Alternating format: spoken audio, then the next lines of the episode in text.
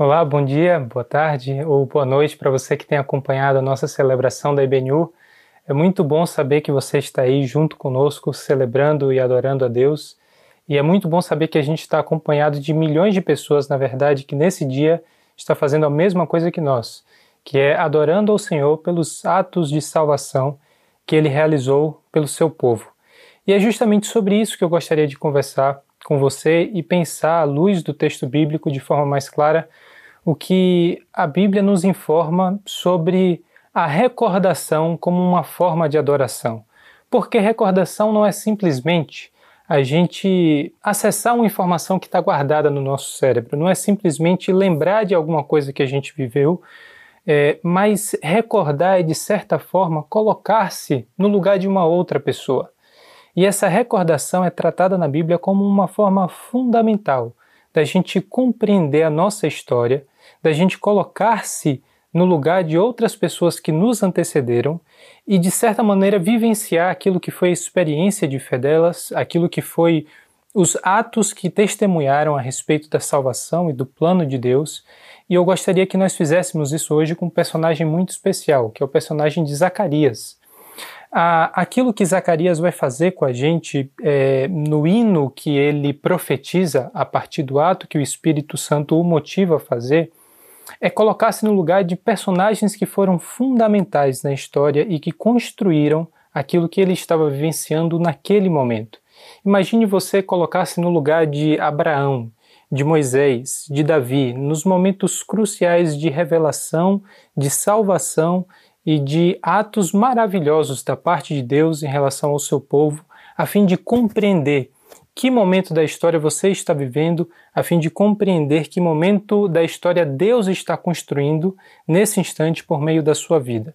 Então eu peço que você me acompanhe na leitura do Cântico de Zacarias, que está no texto de Lucas 1, do versículo 67 em diante, e acompanhe não só a letra, aquilo que é a palavra e o conteúdo desse cântico, mas tente colocar-se no lugar de Zacarias e acompanhar também as suas recordações, as suas emoções e principalmente a sua expressão de louvor em adoração a Deus que se manifestou de forma tão poderosa.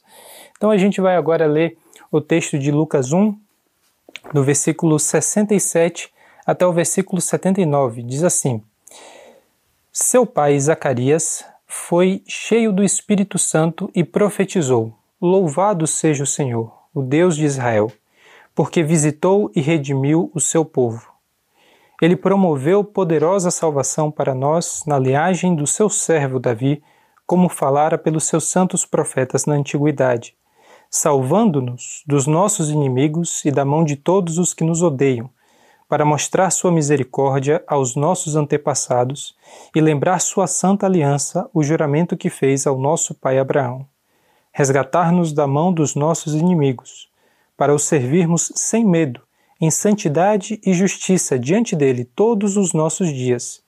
E você, menino, será chamado profeta do Altíssimo, pois irá adiante do Senhor para lhe preparar o caminho, para dar ao seu povo o conhecimento da salvação, mediante o perdão dos seus pecados, por causa das ternas misericórdias de nosso Deus, pelas quais do alto nos visitará o sol nascente, para brilhar sobre aqueles que estão vivendo nas trevas e na sombra da morte e guiar nossos pés no caminho da paz. Bom, esse texto, o Cântico de Zacarias, que ficou conhecido na tradição cristã como Benedictus, é um texto dividido basicamente em duas partes. A gente tem ah, o trecho que fala a respeito das bênçãos e depois um trecho que fala mais especificamente é, da profecia de Zacarias a respeito do seu filho João Batista que tinha acabado de nascer. Esse momento do texto é justamente quando Zacarias volta a falar. Se você quiser saber um pouco mais os detalhes da história de Zacarias, leia desde o começo de Lucas 1. E aí ele, cheio do Espírito Santo, em alegria, profetiza e louva ao Senhor da forma como a gente acabou de ver nesse texto. E essas duas é, partes, elas são compostas de algumas repetições que são muito importantes. Por exemplo, o tema da visitação aparece duas vezes. O tema da salvação também aparece duas vezes. o tema da misericórdia, os profetas e o caminho são é, cinco temas no total que aparecem de forma repetida e nos mostra o que está orientando aquilo que é a expressão de louvor e de adoração de Zacarias. Por isso é importante a gente manter esses elementos na nossa mente à medida que tentamos nos aprofundar e compreender esse texto. Visitação, salvação, misericórdia, profetas e caminho é aquilo que está dando a estrutura para o cântico de Zacarias. A nossa questão agora é entender o que é, ele se refere como salvação. Do que Zacarias e o povo a qual ele faz referência é, está sendo salvo. E em algumas partes do texto, logo no começo, quando ele faz referências a Davi, quando ele faz referência aos profetas, a nossa perspectiva pode ser uma salvação mais de cunho social e político. O povo estava debaixo do domínio de Roma e seria natural esperar que esse povo criasse a expectativa daquele momento em que Deus, enfim, traria libertação para Israel enquanto nação. Mas em outras partes a gente também vê uma referência ao perdão de pecados. Então Zacarias está falando de uma libertação enquanto nação, social e política, ou ele está falando de um perdão de pecados e uma espécie de salvação espiritual. E a verdade é que, para um judeu do primeiro século, como era Zacarias, essas duas coisas não podiam ser separadas. Salvação para um judeu do primeiro século não era uma questão ou sociopolítica ou uma questão espiritual. É a salvação como um todo, de todas as realidades que trazia opressão, que trazia é, escravidão nos vários níveis daquilo que é a criação divina, e a libertação completa que era a esperança de Israel e que era a esperança que Zacarias manifesta nesse cântico. Então, entrando aí diretamente no versículo 67, a gente vê uma referência é, de Zacarias, na verdade, uma explicação de Lucas, que Zacarias ele fala o que fala, ele profetiza a partir da ação do Espírito Santo. E é importante a gente perceber que profecia, dentro do contexto bíblico, é sempre a manifestação daquilo que é a perspectiva de Deus sobre os fatos ou sobre a história. Aquilo que Zacarias coloca no seu cântico é, na verdade, a forma como Deus enxerga tudo aquilo que estava acontecendo em torno do nascimento de João Batista e também em torno do nascimento do próprio Jesus, porque ele faz menção à salvação que viria por esse Messias que será anunciado por João Batista, o caminho que João irá preparar para a chegada desse grande e poderoso Salvador. Então é importante a gente entrar nesse texto com essa perspectiva. Zacarias fala daquilo que é a perspectiva de Deus sobre os fatos da vida é, do povo de Israel, a vida de João Batista e, em especial, aquilo que acontece em torno de Jesus. E dos versículos 68 a 71, a gente tem uma outra unidade, uma parte de compreensão é, que se caracteriza por uma linguagem como de um salmo. Se você abre a Bíblia nos vários salmos que a gente tem registrado nas Escrituras e percebe essas expressões de louvor, essas expressões de gratidão, de alegria, você vai perceber uma grande semelhança na maneira como Zacarias se expressa aqui. Louvado seja o Senhor, o Deus de Israel, porque visitou e redimiu o seu povo. Essa é a grande motivação desse cântico. O Senhor visitou e redimiu o povo de Israel. Por isso, por conta desse ato poderoso de salvação, é que Zacarias ele compõe, movido pelo Espírito, esse hino, esse cântico e essa expressão profunda de louvor.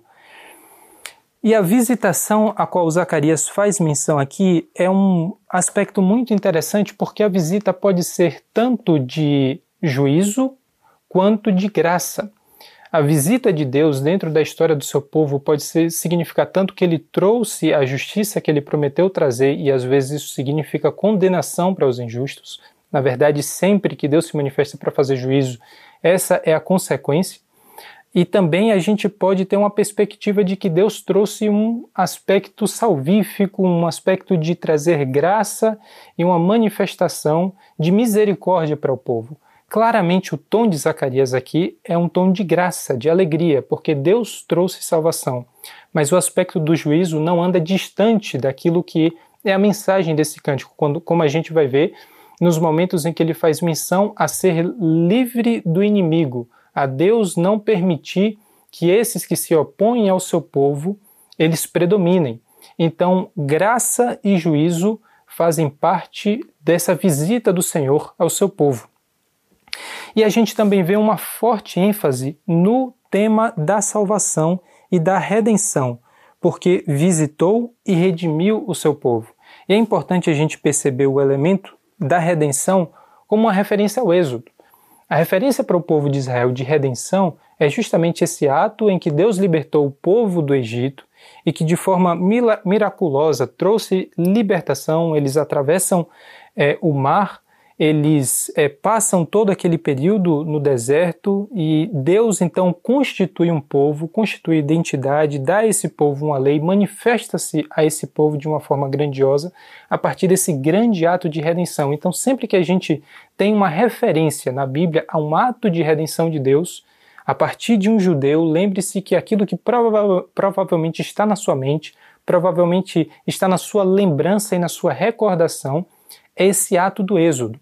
E a gente também vê uma clara é, referência àquilo que aconteceu com Israel no Êxodo, aqui no versículo 71, salvando-nos dos nossos inimigos e da mão de todos os que nos odeiam. Esses ecos e essas referências podem ser vistas em vários outros elementos e passagens desse mesmo cântico, mas é importante a gente ter em mente que a referência de Zacarias de redenção e libertação é essa recordação do Êxodo. A segunda coisa a respeito da redenção é a gente perceber como isso também tem uma clara e próxima é, relação com o ano do jubileu. O ano do jubileu, que é estabelecido ali em Levítico 25, é profetizado em Isaías 63, e Lucas também vai registrar aqui que Jesus abre o livro de Isaías, lê a profecia e diz que aquilo se cumpriu nele. É a salvação a qual Zacarias tanto aguardava e que ele faz referência aqui. Redenção é esse ano do jubileu que significa boas novas aos pobres, que significa cura aos cegos e que significa libertação a todo tipo de opressão. Então, a perspectiva de Zacarias nesse momento é se lembrar desse ano de jubileu que foi prometido pelo Senhor como um ano de grande libertação e não simplesmente como mais um ano de libertação ou como mais um ano de jubileu, mas como a grande libertação, o grande ano de jubileu que chega com o Salvador. E o terceiro elemento é a gente perceber como redenção também está vinculada à salvação, está ligada à salvação pela linhagem de Davi, como havia sido profetizada pelos antigos. Ele fala aqui, no versículo 69, ele promoveu poderosa salvação para nós da linhagem do seu servo Davi, como falara pelos seus antigos, pelos seus santos profetas na antiguidade.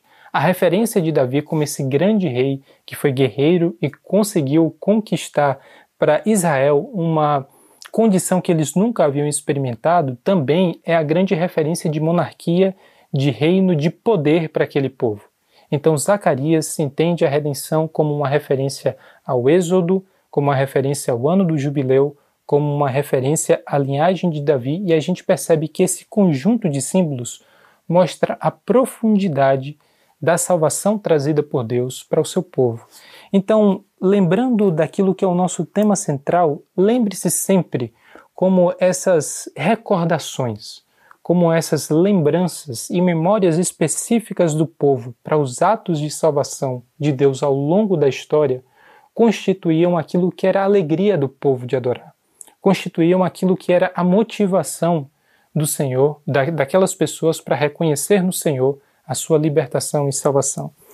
Então, seguindo também aí para o versículo 72, a gente vai ver que há um, uma referência mais clara nesse trecho do que no anterior a, para Zacarias situando o povo dentro da história. Ele diz: Salvando-nos dos nossos inimigos e da mão de todos os que nos odeiam, para mostrar sua misericórdia aos nossos antepassados e lembrar sua santa aliança, o juramento que fez ao nosso pai Abraão, resgatar-nos da mão dos inimigos para o servirmos sem medo, em santidade e justiça diante dele todos os dias. Se o trecho que a gente é, leu anteriormente faz uma clara referência àquilo que foi a definição desse povo por meio do Êxodo, aquilo que foi Deus trazendo libertação para eles por meio do jubileu e também ah, por meio do rei Davi. Esse trecho fala isso de uma maneira muito mais explícita, fazendo referência à aliança de Deus com seu povo, à aliança de Deus com Abraão e o propósito para o qual Deus havia trazido esse povo a uma condição de liberdade. E a história de Zacarias, a história de Isabel, a história de Maria, todos esses personagens que estão em Lucas 1 só pode ser devidamente compreendida à luz dessa história enquanto povo. A maneira como eles percebem aquilo que Deus estava fazendo no dia deles, nos dias em que eles estavam vivendo, é precisamente iluminada, recebe o seu significado a partir da história que os precede. A maneira como nós entendemos hoje o nosso papel, a nossa missão enquanto igreja, e principalmente a nossa forma e a razão por que adoramos a Deus, é consequência da maneira como nós enxergamos a nossa história, a maneira como nós nos recordamos como Deus construiu por meio da nossa vida, com todos os seus capítulos alegres e tristes, todos os momentos de libertação, de provação, de dificuldade e de alegria, aquilo que hoje nós somos e, enquanto igreja, constituímos o povo de Deus. A nossa compreensão e expressão de adoração depende precisamente dessas recordações. E aqui a gente vê uma menção é, central à misericórdia do Senhor como o fundamento daquilo que ele está fazendo.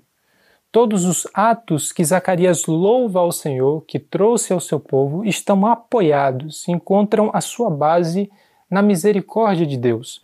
A gente percebe uma maneira muito particular de se referir à misericórdia de Deus no versículo 72, para mostrar sua misericórdia aos nossos antepassados e lembrar sua santa aliança. Muitas vezes a gente pensa em misericórdia como uma coisa passiva. Ele foi ofendido e, por misericórdia, não reagiu. Mas na, na, dentro da, do pensamento e da mensagem bíblica, misericórdia é manifestada por Deus de forma ativa. Ele mostrou misericórdia ao povo, aos antepassados, e lembrou-se da sua santa aliança.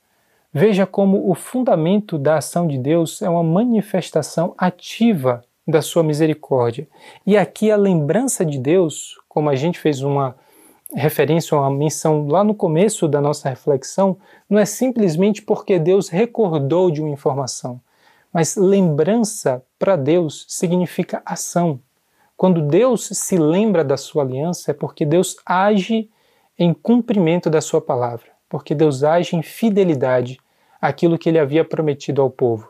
Então, essa fusão, essa junção daquilo que é a misericórdia de Deus que move a sua ação em relação ao povo e ativamente se manifesta trazendo salvação para ele, é uma manifestação de uma lembrança que Deus faz valer na sua relação com o povo uma lembrança que move o próprio Deus a vir em salvação e em misericórdia ao povo de Israel, trazendo, na verdade, salvação a todas as nações por meio desse povo.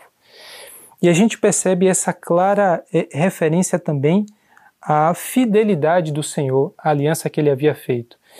E a fidelidade do Senhor é com um propósito. Deus não traz libertação para aquele povo como um fim em si mesmo, como se a liberdade fosse o propósito para o qual nós fomos criados.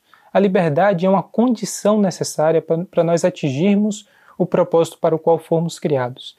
E essa libertação está relacionada precisamente com um povo formado para adorar e servir a Deus em santidade e justiça. A gente tem aqui essa referência mais uma vez ao Êxodo. Lembre como Moisés, diante do Faraó, é, fala que Deus exigia que aquele, povo, que aquele povo fosse liberto para ir adorar ao Senhor, para que aquele povo fosse ao deserto prestar culto a Deus.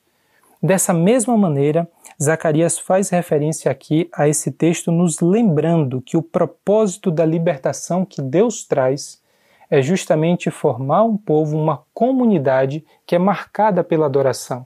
E a adoração ela não se resume a esse momento que a gente está tendo hoje, que é muito importante, de reunir-se para cantar, para refletir a respeito da palavra de Deus, para se lembrar dos seus feitos e dos seus atos de salvação, mas a adoração é vista na Bíblia como esse propósito que abrange todas as dimensões da nossa vida. A comunidade de Israel era definida como uma comunidade de adoração. A igreja, enquanto corpo de Cristo, é entendida como um corpo feito e constituído para adorar o próprio Deus. E aquilo que a nossa vida também só pode ser devidamente compreendida, experimentada e o seu significado alcançado nesse ato de adoração. Adoração é o propósito para o qual nós fomos criados, enquanto indivíduos e enquanto comunidade.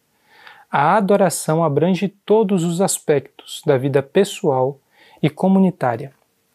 A gente então segue para o último bloco desse texto, que vai mudar um pouco a referência de Zacarias, que já não fala mais é, direcionando um louvor em adoração a Deus, mas vai dirigir suas palavras para o seu filho que acabara de nascer.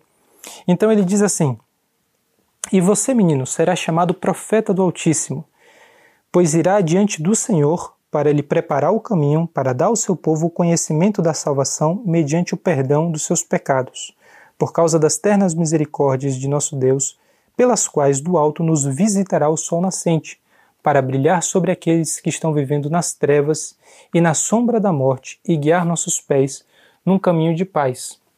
A gente vê essa mudança de discurso de Zacarias, em que ele passa a dirigir ao seu filho, e a gente vê uma referência à missão específica de João Batista, que era anunciar esse Messias, preparar o caminho para ele e relacionar essas duas figuras importantes da história da salvação.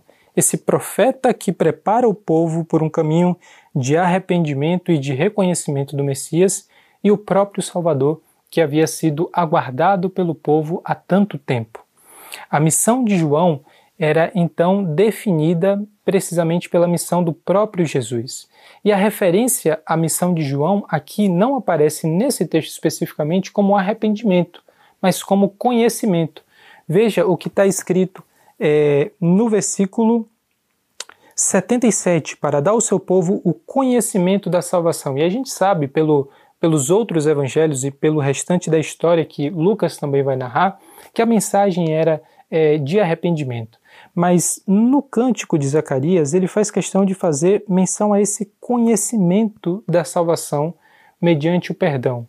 Então a gente percebe que a relação com Deus ela é marcada não apenas pela atitude de arrependimento, que é fundamental ao ponto de partida para uma relação que seja coerente entre esse Deus santo e nós que somos pecadores e somos perdoados, mas também ela é marcada pelo conhecimento da salvação. A reconciliação com Deus passa por esse caminho de se arrepender e de conhecer a Deus e cumprir plenamente a sua vontade. Então, a reconciliação é esse aspecto importante da é, história que Zacarias está lembrando e da missão que ele está profetizando a respeito do seu filho. E mais uma vez, o fundamento dessa salvação aparece aqui, como a gente tinha dito, de temas que vão se repetindo no cântico, como sendo fundamentado ah, naquilo que é a misericórdia de Deus. A ação de Deus parece é, surgir como um fruto do sentimento do seu coração de ter uma misericórdia ativa pelo seu povo e demonstrar isso com ternura. Eu acho muito especial essa palavra que Zacarias escolhe e que é, de fato precisa ser uma inspiração do Espírito Santo para que ele tenha uma escolha tão feliz nas suas palavras, de descrever a misericórdia de Deus como terna. Até as ternas misericórdias de Deus que o faz agir da forma como ele age em relação ao seu povo. E ternura é essa palavra muito peculiar que traz a sensação de afeto, de carinho, de sensibilidade. Aquele que age com ternura é sensível à condição daquele para quem ele manifesta a ternura. E é essa palavra que caracteriza as misericórdias de Deus. E aqui talvez seja o ponto mais importante para a nossa condição de vida hoje marcada por tantas pessoas que estão passando por necessidades, tantas pessoas que necessitam do consolo, que precisam recuperar-se diante de uma perda tão significativa, é perceber que as misericórdias de Deus se manifestam como uma misericórdia de afeto, de carinho, de cuidado, de sensibilidade à sua condição.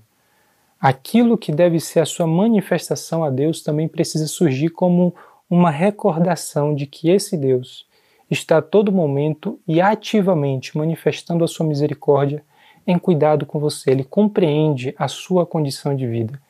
E ele nos lembra e nos faz recordar esses atos a fim de alimentar nossa esperança, fundamentar aquilo pelo qual nós tanto desejamos, de trazer libertação e cuidado da parte de Deus naquilo que é a nossa necessidade hoje. As ternas misericórdias de Deus são esse ponto do qual Deus se move para cuidar dos seus filhos. E o Messias, então, é essa manifestação concreta da misericórdia, aquilo que Zacarias vem louvando e construindo ao longo de todo esse cântico é manifesto da forma mais concreta possível nessa referência ao Messias que é enviado, ao Messias que João Batista irá anunciar. E a figura que é utilizada para se referir a esse Messias é o sol nascente. O sol nascente é colocado aqui como um agente de Deus de sua vontade redentiva. É um agente de Deus para fazer é, valer ou tornar o plano de Deus de trazer libertação algo concreto. O sol é, nascente, então, é essa metáfora utilizada por Zacarias para indicar a presença de Deus que a tudo ilumina, que a tudo traz o seu calor. Lucas e Atos, esses dois livros que na verdade formam uma única obra do mesmo autor, explora a luz como um símbolo da salvação. Você pode ver isso logo depois desse texto em Lucas 2 e também uma referência em Atos 26, em que a metáfora possui um significado muito especial de fazer referência à presença iluminadora e salvadora de Deus. Em contraste, a escuridão é colocada aqui como uma referência a essa realidade que se opõe à vontade de Deus. Lucas reconhece que o mundo ainda está tomado por essa escuridão, muitas pessoas vivem marcados por esse medo, por essa sensação de injustiça, que o mundo não é um lugar bom para se experimentar, e a gente vê isso também relacionado ao propósito do povo que deve ser liberto para adorar a Deus em justiça. E a gente percebe então que é, Lucas está colocando aqui no, no cântico que Zacarias profetiza, essa referência precisamente a uma vontade de Deus que coloca limites, que coloca fim a uma condição de rebelião contra Deus. Vida de trevas e sombra é contrastada com essa vida de justiça e paz que há dentro do reino de Deus. Aquilo que o sol nascente, que do alto irá nos visitar, e é tão importante a gente perceber como esse tema da visitação reaparece no final do cântico, mostrando que a visita de Deus é uma esperança não para um ato particular de salvação, não para uma condição, mas para um novo tempo. O sol nascente nos visitará do alto, trazendo o seu calor, a sua luz e a sua libertação para o povo que agora poderá, de forma definitiva, experimentar uma vida de justiça e uma vida de paz, que são características desse reino de Deus que é inaugurado pelo Messias. Então, dessa forma, a gente percebe que o cântico de Zacarias é um convite a recordar-se dos atos que Deus realizou ao longo da história do seu povo e principalmente para nós que hoje estamos há mais de dois mil anos da, daquilo que Zacarias estava profetizando, do evento que motivou esse louvor, recordarmos aquilo que aconteceu em Cristo como o ato de maior salvação e libertação da nossa história.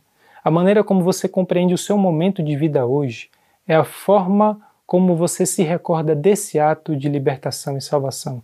Lembre-se desse sol nascente que nos visitou do alto e não foi embora. Essa luz que iluminou os nossos caminhos, que nos direcionou por um caminho de paz e de justiça e que nos acompanha todos os dias da nossa vida, até o retorno do nosso Senhor, em que essa luz brilhará plenamente já não haverá mais escuridão, já não haverá mais trevas e oposição, rebelião contra Deus. Até o momento em que isso se estabelecerá plenamente, nós temos hoje a segurança de que vivemos a nossa história à luz dessas recordações. E por isso nosso coração se enche de alegria. E por isso nós somos tomados pelo mesmo sentimento de Zacarias, que teve o seu coração cheio de louvor e de expressões de adoração tão sinceras e tão profundas por esse Deus que se manifestou na sua história. E a gente percebe que a adoração é nossa necessidade diante desses atos de Deus, diante de uma manifestação tão misericórdia. É importante a gente perceber como adorar não é simplesmente um ato calculado que talvez valha a pena, talvez não valha a pena, mas é uma expressão natural. Enquanto criatura, nós fomos feitos para isso. Diante de uma manifestação tão poderosa de Deus, e quando nós percebemos a história como Deus percebe a história, por isso que ele nos traz essa revelação, a única alternativa que temos, a única forma coerente e natural de reagir a esses fatos é dobrar-se diante de Deus e reconhecê-lo como Senhor. É adorá-lo naquilo que é a sua misericórdia ativa, naquilo que é o seu caminho de luz e de manifestação de paz e justiça para o seu povo. Então a gente deve rever e ler esse texto como um convite. Assim como Zacarias foi cheio do Espírito Santo naquele momento, fazer disso a nossa condição de vida continuamente. Viver cheios do Espírito Santo, que nos dá condições de perceber e expressar nossa adoração a Deus, que tem se manifestado misericordiosamente todos os dias da nossa vida. Então, esse é o nosso convite para você hoje, que você possa lembrar-se da sua história, lembrar-se da história que, de salvação que o próprio Deus construiu e compreender a sua vida agora e aquilo que é a sua reação diante dessas lembranças e recordações, a fim de adorar a Deus em sinceridade em profundidade, com toda a força que o Senhor nos coloca por meio do seu Espírito Santo. Então, que o Senhor nos abençoe nas nossas recordações e nas nossas expressões de louvor ao Senhor.